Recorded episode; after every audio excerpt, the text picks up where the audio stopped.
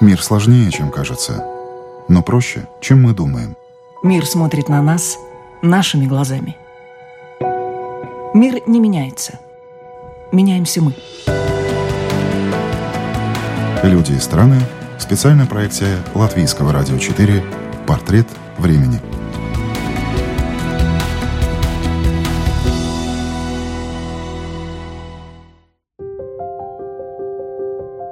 Сегодняшний гость программы «Портрет времени» Сергей Алексеевич Цыпляев, декан юридического факультета Северо-Западного института управления Российской академии народного хозяйства и государственной службы, приехал в Ригу по делу. Его вуз с таким вот длинным названием заключает договор с Балтийской международной академией о партнерстве.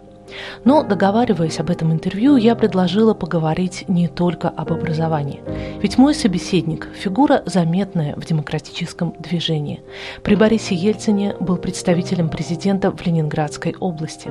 И в интернете можно найти интереснейшие его воспоминания о назначении в Москву советника мэра Анатолия Собчака по экономическим связям по имени Владимир Путин. Но много об истории мы говорить не будем, по крайней мере, не в этот раз – Поездка расписана чуть ли не по минутам. Да и не производит Сергей Цыпляев впечатление человека, обращенного в прошлое, хоть историю любит и, кажется, верит, что на ее уроках учиться можно.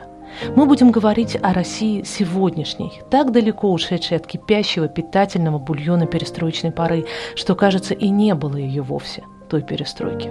Что пошло не так?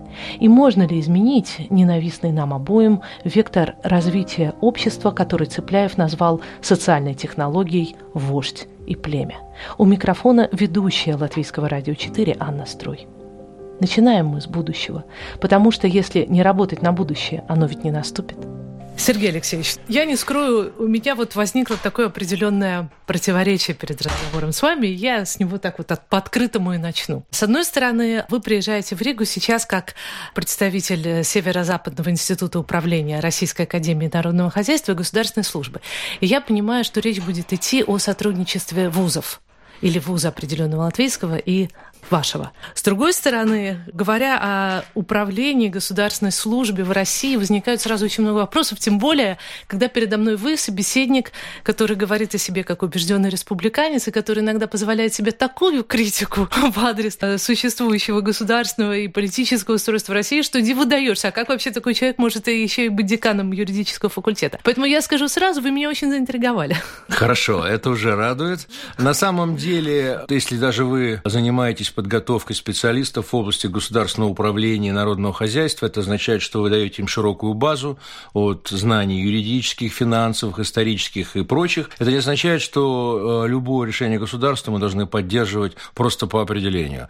И высказываем, что мы считаем правильным, что мы не считаем неправильным. Это нормальная, обязательная работа эксперта. А иначе он не эксперт, иначе он просто обслуживающий персонал. И что могу сказать, почему, из чего мы приезжаем в этом качестве? При всех сложностях сложностях нашего внутреннего и внешнеполитического развития. Тем не менее, например, сейчас ставится задача расширения включенности нашего образования в международный образовательный процесс. Это означает, что и мы хотим привлекать студентов, которые приедут к нам, и мы хотим, чтобы наши студенты ехали учились. И вот здесь э, я абсолютно поддерживаю это направление, поскольку всегда считаю, что какие бы сложные взаимоотношения не возникали в какой-то момент, самое главное, чтобы шел контакт между будущими поколениями. И всегда говорю одну простую вещь. Если у вас есть друзья в какой-то стране, и вы видели, как они встают утром, как они собирают своего ребенка в школу, кормят его завтраком, отводят, никакая пропаганда после этого не сделает из этого народа, из этой страны для вас врагов, потому что у вас есть конкретные люди, конкретные глаза, конкретная жизненная история, это совершенно другое отношение. С этим, конечно, трудно поспорить. Вот, и вот ради этого, по большому счету, если так уж совсем глобально смотреть, мы и начинаем начинаем эту работу и пытаемся по большей степени быть представленными на северо-западе,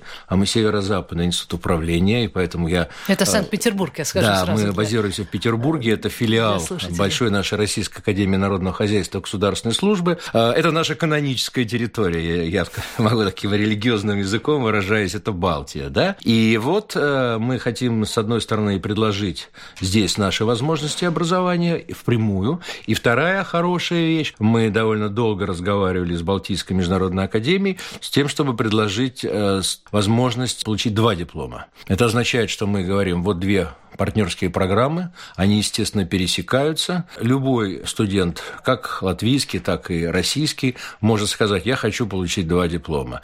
При этом он выбирает одну из программ базовую, это его личный выбор, то ли он будет учиться в основном в России, то ли он будет учиться в основном в Латвии. Потом все, что совпадает, перезачитывается, то, что не совпало, необходимо досдать.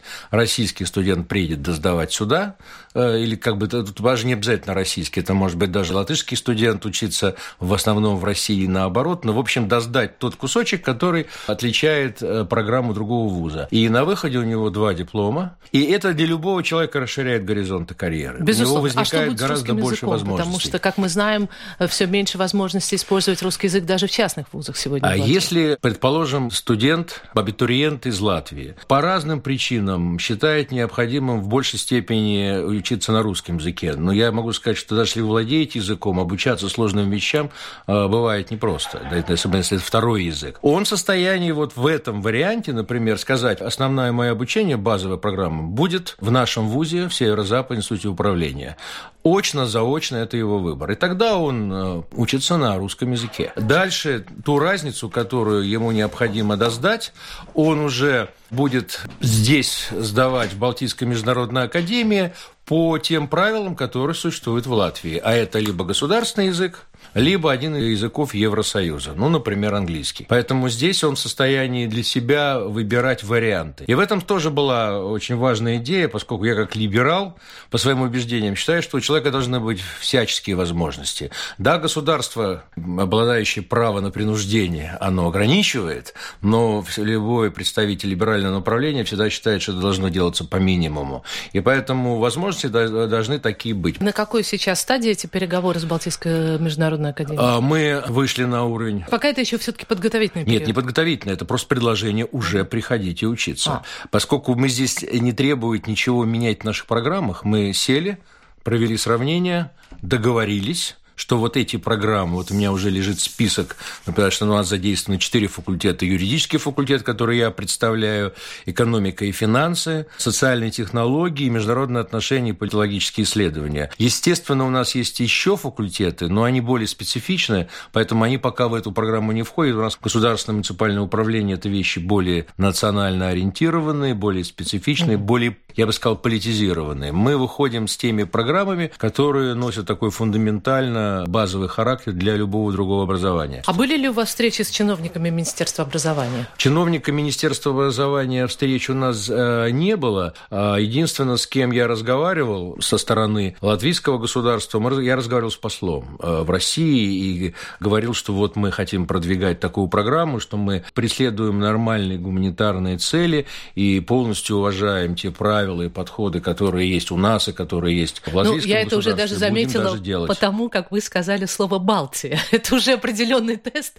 так же, как с грамматикой «вы» или «на Украине». А, кстати, э, вот здесь разные вещи есть. Например, вот «в» и «на Украине» я традиционно говорю «на Украине» и считаю, что это не вопрос политики, потому что мы называем, например, э, Германия, хотя сам, само название Deutschland. Можно говорить Беларусь, и так говорят белорусы, но есть русское слово Белоруссия и Молдавия. Это ни в коем случае не вопрос отношений, это вопрос, что есть традиция, есть языковой какой-то вариант. Страны Балтии у нас уже вошло э, в разговор. Это используется ровно так же, как раньше называлось прибалтийскими республиками. Ну, и вы хорошо знаете Латвию. Ну, я могу сказать, что, наверное, никто не знает Латвию хорошо, наверное, даже те, кто здесь живут. Но, в общем, э, довольно давно контакты и человеческие, и при довольно много приходится проезжать.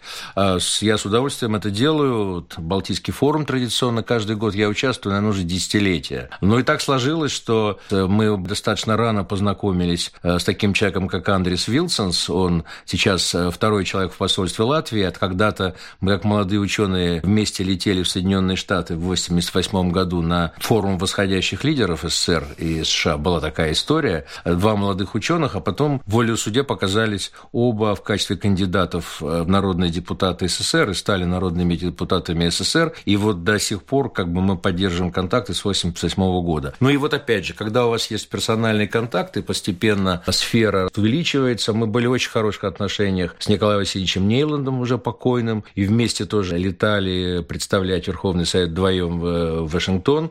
И, в общем, провели много времени, наверное, в разговорах. Он, конечно, очень уже пожилой, мудренный человек. Я, конечно, очень много слушал и много воспринимал. Ну и, конечно, общение периодически с такими людьми, как Маврик Вульфсон, но Раймонд Паулс, который говорит редко, но... Вы знаете, что он официальный сотрудник нашего радио. Да, Я но, могу показать говорит, потом его кабинет. Это говорит, спасибо большое. достопримечательность местная. Вот, и, э, не знаю, для, может быть, истории, гостиница «Москва», где живут депутаты, съезд, мы сидим как раз с Андресом Вилсонсом, обедаем. Это 90-й год. Это 89-й, самое начало. Выборы были 30 лет, отмечаем, первых выборов, 89-й год. И подходит Маврик Вульсон и Раймонд Паул, садятся за стол, мы начинаем обсуждать, как были выборы, и он рассказывает, ну, у меня, говорит, кто там, военная база там, да, сплошные моряки, я к ним прихожу и говорю, ну, вам про что рассказать? Про политику или про Пугачева? И весь зал кричит, про Алку давай. Я рассказываю, говорит, про Алку, ну, он там, конечно, был избран подавляющим большинством голосов, а, поскольку такой популярный человек, но он так хмуро немножко улыбаясь, вот так это вот рассказывал эту историю, она мне до сих пор запала в душу. Вот 30 лет я эту картину вижу.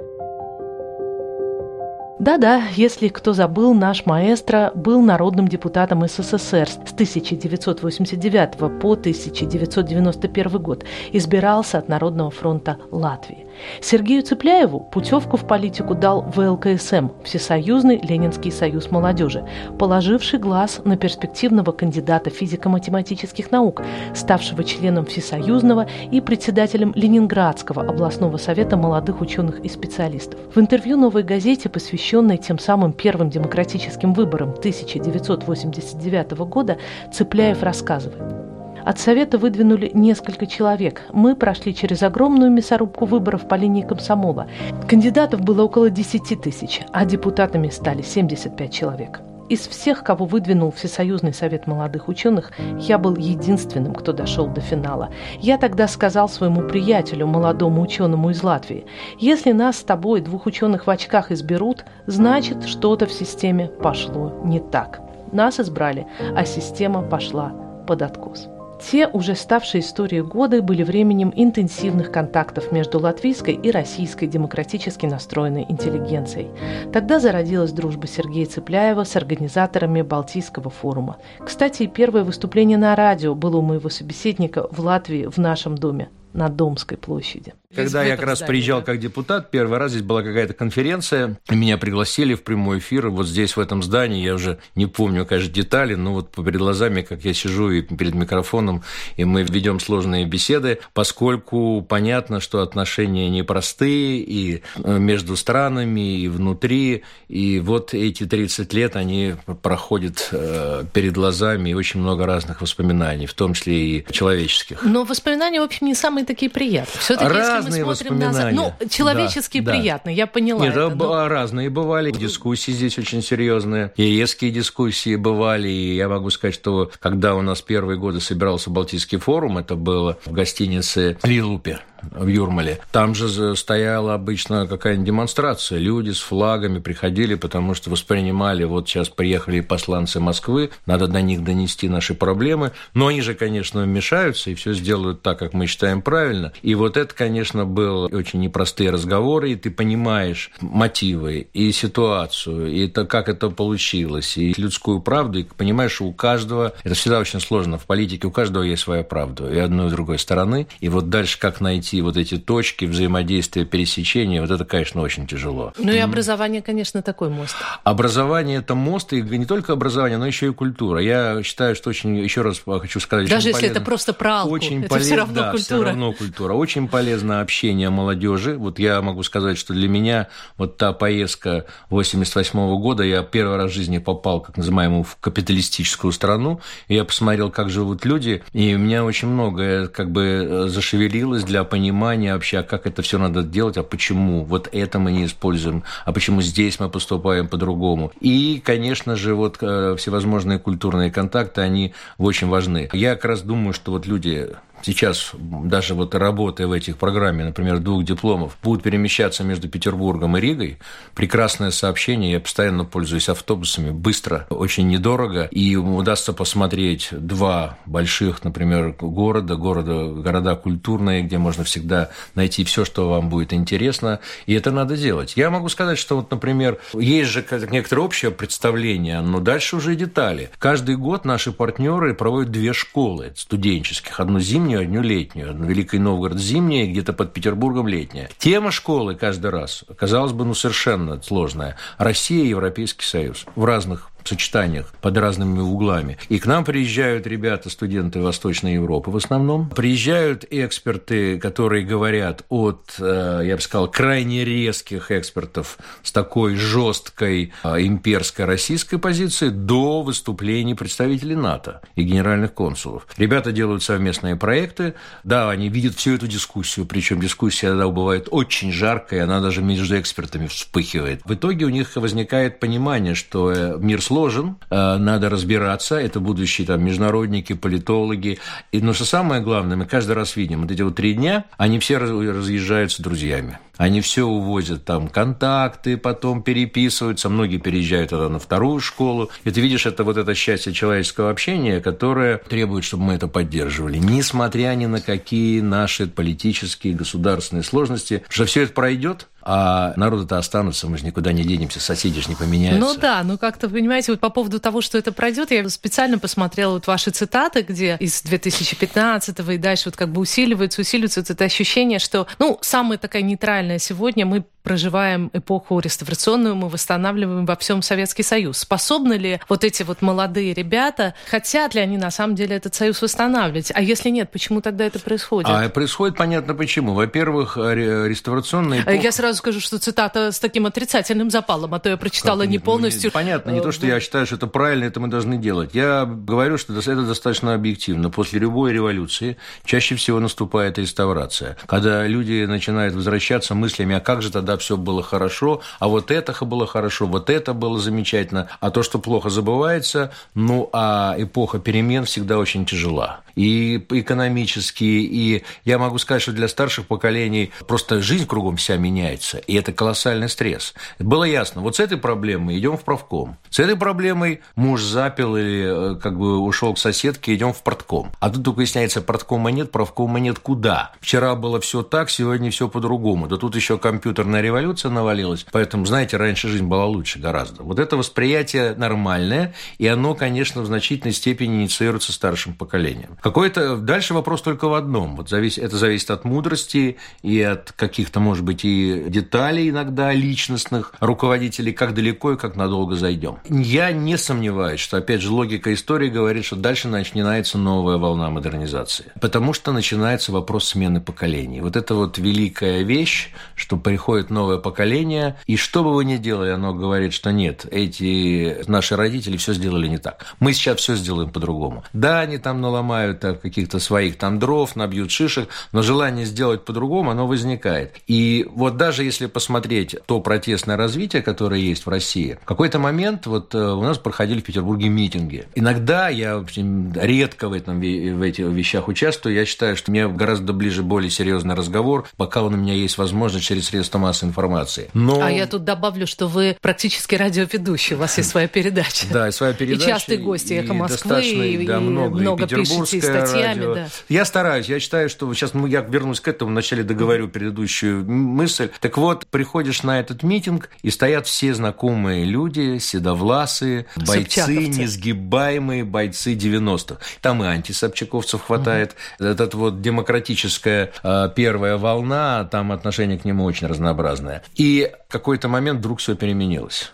Сейчас, если мы посмотрим последние буквально несколько лет, это молодежь. Молодежь э, сказала, что мы хотим все по-другому. Мы видим мир иначе, у нас уже другое понимание, и этот конфликт начинает становиться достаточно серьезным. Тема отдельного э, сложного разговора, что наша культура, наша традиция пока не знает правильных механизмов смены поколений политических, И это дело не только в политическом устройстве. Я говорю, что это, это вопрос культуры, что везде, куда бы мы ни пришли, в интеллигенцию, либо, либо в бизнес, либо в науку, мы везде увидим одну и ту же модель, а, несменяемый, непогрешимый вождь и племя, которое его окружает. Никто не имеет права предъявить претензии на место вождя, потому что это потрясение основ. И надо сказать, что даже там, где никто не заставляет, мы можем посмотреть наши а, союзы театральных деятелей, союз кинематографистов, все равно все то же самое самое. Возьмем партии, там то же самое. Потому что это культура. И вот какой-то момент это приводит к тому, что молодежи идти некуда, она начинает возмущаться, а потом она начинает подрывать это устройство. Приходит на это место и через некоторое время говорит, слушайте, а хорошо бы здесь задержаться бы лет на 30 еще. Вот э, как выйти вот из этого цикла, э, пока мы, в общем, не очень понимаем. Я процитирую вам отрывок из выступления Сергея Цыпляева на форуме имени Джорджа Оруэлла и Франца Кавки, который состоялся в Калининграде пару лет назад. Название, как вы понимаете, шуточное, хотя вопросы там обсуждались далеко не шуточные. Итак, когда я был представителем президента России по Ленинградской области, были эти бесконечные письма президенту. С соседями проблема, течет подъезд, президент, вмешайся. Сегодня это уже дошло до институциализации. Прямая линия президента, звонки отовсюду, и он в прямом эфире, как волшебник из голубого вертолета, решает проблемы. А теперь представим себе на секундочку. Бабушка звонит президенту и жалуется, что нет водопровода. А президент говорит, вы знаете, в соответствии с Конституцией вопросы местного самоуправления не входят в мою компетенцию. И второй вариант, с трудом его представляю, мэр скажет, товарищ президент, а чего вы к нам лезете? Вообще-то у нас свой бюджет, вы сами определили план, распределили деньги, вот так депутаты проголосовали. Вы какие вопросы нам тут задаете по поводу водопровода? Но мы все совершенно по-другому воспринимаем, и проблема на деле лежит достаточно глубоко. Мы импортируем устройства, заводы, айфоны, все что угодно, но категорически не желаем импортировать и даже смотреть, что растит мир в сфере социальных технологий. У нас по-прежнему сохраняется везде любимая социальная технология под названием «вождь и племя», и другой социальной технологии пока не удается достичь. Это еще одна проблема, что мы, к сожалению, никак не можем еще еще как вот страна решить задачи модернизации э, политической, которые начаты были в 1905 году. В 1906 впервые была избрана Государственная Дума, и основной объем преобразований был произведен. И вот дальше нас шарахает туда-обратно, мы никак не можем, так сказать, встать на устойчиво на вот этот вот республиканский метод решения наших жизненных вопросов. И вот почему я и вот там выступаю на радио, телевидении, пишу статьи э, и счел для себя возможным пойти именно в образовательную сферу, что в какой-то момент момент начинаешь осознавать, что вот именно просвещение является главным. Потому что если даже сейчас интеллигенция в основном разделяет мысль, что, знаете, главное царя неправильного сместить, посадить на это место правильного царя, и все будет хорошо. Ведь ничего хорошего не будет, потому что вы по-прежнему воспроизводите ту же самую архаичную, примитивную технологию вождь и племя. И это беда, когда мы начинаем обсуждать про партию, то вопрос первый у нас всегда задает, а кто лидер? А кто там вождь? Я говорю, слушайте, в республиканской демократической партии в Соединенных Штатах вообще нет лидеров. Это ставит людей в тупик. А как они живут? Ну, там есть координаторы, есть организаторы, но партия – это инициатива, партия – это определенный набор идей, которыми соглашается широкий круг лиц. А вот политических лидеров, которые они отправляют на выборы, они постоянно меняют. И мы видели историю Трампа. Это может да. быть вообще человек со стороны. Это совершенно человек со стороны. Да, там партийная элита потерпела, в общем, колоссальное поражение в своем диалоге с партийными массами. Когда массы сказали, мы хотим вот такого, и не надо нам предлагать ваших полированных кандидатов. И это происходит довольно много где. Но Украина сейчас тоже показатель. И вот Украина учится. Сложно, трудно, но они получили шестого президента. Поэтому вот это вот культурное движение, оно гораздо важнее. Поэтому я считаю, что та реставрация, она, естественно, закончится. Вот чего она нам будет стоить, пока мы, конечно, не до конца понимаем. И придет новое поколение, оно начнет делать следующий бросок. Вот так, к сожалению, бросками и откатами мы развиваемся, пока более-менее поступательно у нас не получается. Но будем учиться и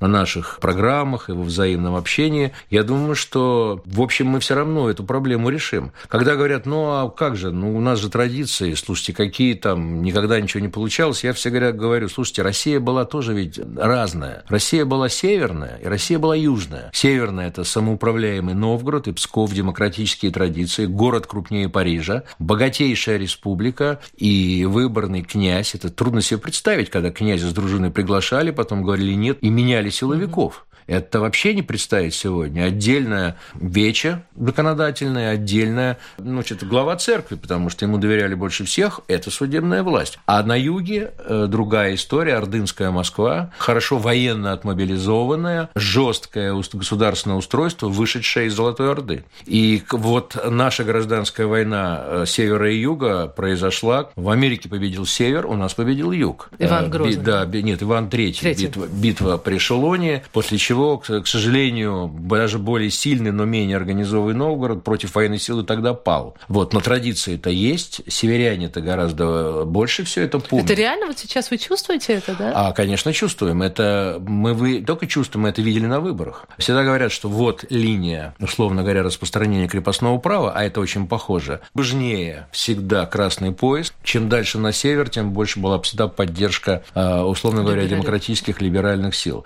Потому что это жизнь другая, люди себя уважают, люди всегда были гораздо самостоятельнее. Смотрите, казалось бы, это давно происходило, но вот памятник э, тысячелетия России стоит в Новгороде. Вся история, но одно место и один царь отсутствует. На этом памятнике нет Ивана Грозного. Даже уже в 20 веке, когда ставили этот памятник, царская власть понимала, что поставить памятник Ивану Грозному в Новгороде невозможно, потому что народная память воспринимает всю эту операцию геноцида и уничтожение вот этой элиты, которую он провел тогда. Это были ужасающие репрессии, и это никто не забывает. И я вот сам человек северный, у меня родители, отец Вологодский, мать Новгородская, я бы воспринимал вот постановку, вот сейчас обсуждались там памятник Ивана Грозного, ну, как личное оскорбление. Поэтому это, в общем, вещи, которые на самом деле они уходят когда-то, но все равно это люди помнят, и это обсуждается. Но в более близком прошлом все-таки у нас сейчас, по крайней мере, здесь в Риге во многом Питер ассоциируется, так сказать, с кузнецом кузницы путинских кадров. Мы это... тоже не... Я читала тоже очень интересные э, ваши воспоминания о 96-м годе, как раз с, с проигрыш Собчака. Мы не сможем на этом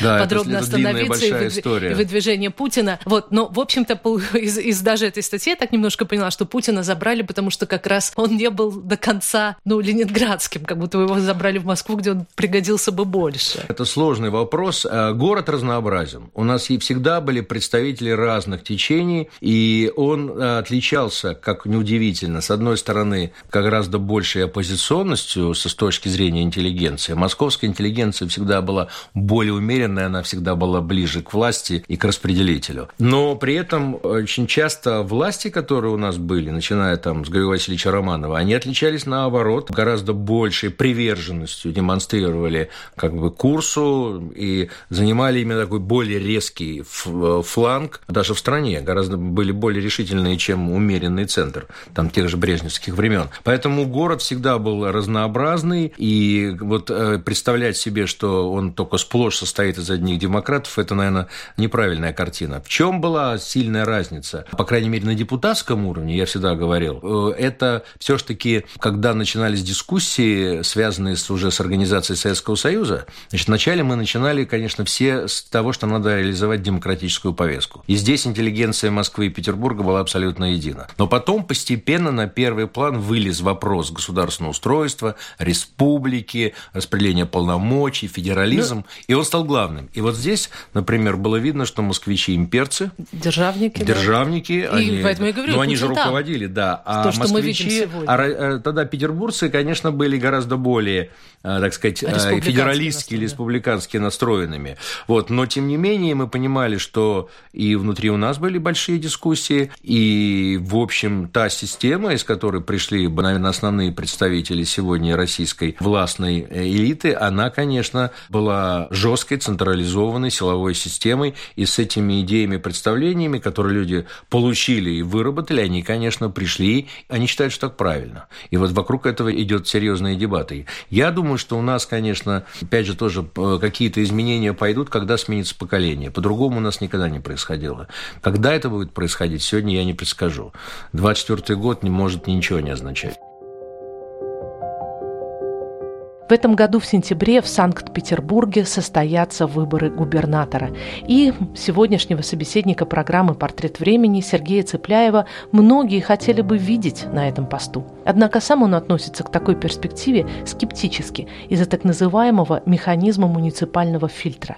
Я прошу его разъяснить ситуацию. Во-первых, э, почему это был разговор? Э, достаточно большой объем людей там звонят, пишут, э, настаивают, что вы должны выдвигаться, вы идите. И я сказал две вещи. Первое, что ну, по политическому управленческому опыту я считаю, конечно, я впереди всех остальных кандидатов, так скромно. А вторая часть, что, скорее всего, участвовать в этом я не буду. Ответ простой, потому что сегодня у нас есть муниципальный фильтр. А муниципальный фильтр, чтобы понимали слушатели, это означает, что любой кандидат – обязан собрать около 10% подписей депутатов муниципалитетов, причем они должны представлять не менее трех четвертей этих муниципалитетов. Это чтобы горожане не могли выдвигать своих кандидатов, вы должны еще всю область там уговорить консервативную. Три четверти муниципалитетов, значит, вот вы и пошли по всем поселкам, городам, а там взгляд очень часто бывает другой. Даже если у вас много депутатов в, э, в столичном центре области, вы все равно не сможете выдвинуть кандидата. Вам географию не соблюсти. А у нас э, в Петербурге практически 100% Э, контролируется Единой Россией. Э, ну, так сложилось. Вот. И ни один кандидат не в состоянии выдвинуться э, самостоятельно, если с этим не согласна Единая Россия. Поэтому, говорится, либо вы идете торгуетесь, что я считаю неприемлемым, да, за кадровые договоренности, когда вам открывают фильтр, когда Навального в Москве пустили, ему открыли фильтр. Вот. Либо полностью определяется та конфигурация, которая выходит на выборы. Естественно, выбирается та конфигурация, которая наиболее удобная для лидирующего кандидата. Поэтому моя точка зрения такая, что пока мы живем с муниципальным фильтром, а говорить о каком-то серьезном выборе на уровне регионов не приходится. Что произошло на Дальнем Востоке? Это напомина, начинает напоминать нам перестройку. Там сказали, ну все, кандидат определен, фильтр пропустил чаще всего совершенно мало существенных игроков, и вдруг выясняется, что граждане настроены по принципу кого угодно, только не этих. Сергей Алексеевич имеет в виду прошлогодние выборы губернатора Приморского края, когда во втором туре лидерство перешло к самовыдвиженцу, коммунисту Андрею Ищенко, сражавшемуся против ставленника «Единой России» Андрея Тарасенко. Событие получило широкую огласку из-за позиции властей, аннулировавших результаты второго тура, якобы из-за массовых фальсификаций, которые, однако, так и не стали предметом официального расследования. Выборы были назначены повторно через три месяца, и на них фактически победителя второго тура тура Ищенко не допустили, поскольку избирком забраковал отданные за него подписи муниципальных депутатов, объявив, что Ищенко не прошел фильтра. И вот это вызвало большое изумление и какую-то определенную реакцию. А вот я вспоминаю именно 89-90-е годы, когда начались выборы. Если только вас официально выдвигали, и вы были партийным функционером, все, никаких шансов. Петербург, отдельный округ без каких-либо, там было окружное собрание, а тот же самый фильтр, только немножко другой, э, отбирал кандидатов, которые выдвигались. Для первого секретаря обкома партии вообще безальтернативно, для председателя Ленгорисполкома безальтернативно, но там было требование, надо набрать э, более 50% списка. В результате оба не прошли. Но они были уверены, что сейчас же проголосуют за первых лиц. А, например, секретарю горкома отобрали самого, оказалось, безобидного молодого комсомольца. Совершенно понятно, что он легко у него выиграет. Но этот комсомолец э, со счетом 75 на 25, мы вспоминаем то, что сейчас на Украине, да, угу. выиграл у первого старя горкома, Ленинградского горкома партии. А это Юрий Юрьевич Болдырев, да, э, будущий народный депутат СССР, там член Верховного Совета, с ним очень много вместе работали. Вот это состояние, когда общество начинает начинает говорить, что так э, дальше жить нельзя, а как не очень понимает, и вот а, здесь думающая часть у нас, к сожалению, с этой работой чаще всего не справляется, чтобы правильно сформулировать как, что, зачем и почему. Но вот это настроение, оно, оно появляется. Более того, даже опросов проводить не надо. Вот есть один нюанс, который показывает, как это выглядит. Большинство губернаторов сейчас, которые идут на выборы, они собираются идти самовыдвиженцами. И даже в закон изменения, что там запрещали выдвигаться, чтобы были самовыдвиженцы, они меняют закон под это. Означает, что они не готовы идти под флагом Единой России, понимая, насколько тяжела эта шапка Мономаха.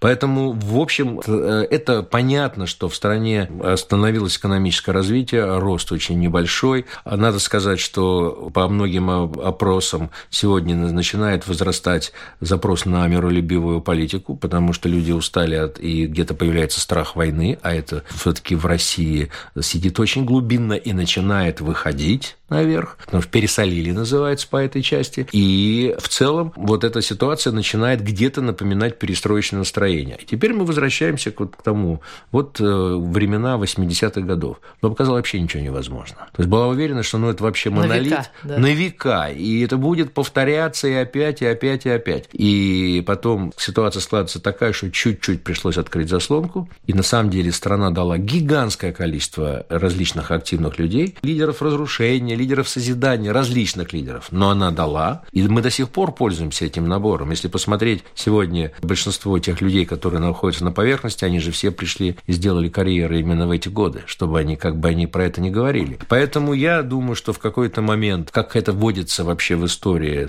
старшее поколение просто уже не в состоянии удерживать власть в руках, руки начинают слабеть и разжиматься, приходит, наступает вот эта вот новых поколений, которые считают, что надо делать по-другому. И вот здесь э, очень важно, как насколько будет проявлена мудрость э, руководителями, чтобы все это сделать мирно. 90-е годы я могу сказать, что нам очень сильно повезло. Мы как страна, в целом Советский Союз, и Россия отдельно, мы прошли над пропастью гражданской войны, даже иногда не, не понимая, так завязанными или закрытыми глазами. Нам очень сильно повезло. Поэтому я надеюсь, что все-таки мы справимся и с этой задачей, чтобы выйти э, на следующий виток, на следующий виток спирали развития в общем в мирном режиме. Это сейчас одна из важнейших задач для общества в целом.